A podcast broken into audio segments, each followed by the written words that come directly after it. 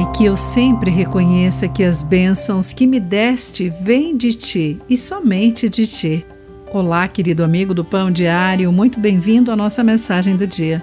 Hoje lerei o texto de Peter Shin com o título Nossas Bênçãos, Seu Amor. Em 2015, uma mulher descartou o computador de seu falecido marido num centro de reciclagem um computador fabricado em 1976. Porém, mais importante do que quando foi fabricado foi quem o fez.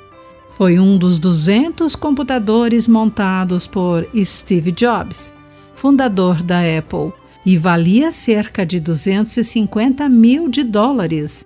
Às vezes, conhecer o verdadeiro valor de algo significa saber quem o fez. Saber que é Deus quem nos criou nos mostra como somos valiosos para Ele, de acordo com Gênesis 1, 27. O Salmo 136 registra os principais momentos do seu povo, o antigo Israel. Como eles haviam sido libertos do cativeiro no Egito, guiados pelo deserto e recebido um novo lar em Canaã.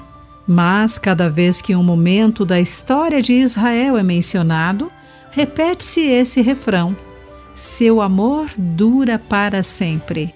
Esse refrão lembrava o povo de Israel de que as suas experiências não eram eventos históricos aleatórios.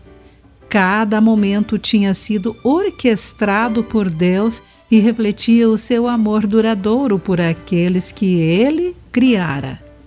Muitas vezes deixo passar momentos que simplesmente mostram Deus agindo e os seus bondosos caminhos, não reconhecendo que toda dádiva perfeita vem do meu Pai Celestial que me criou e me ama, de acordo com Tiago 1,17. Que você e eu aprendamos a relacionar todas as bênçãos em nossa vida ao amor eterno de Deus por nós.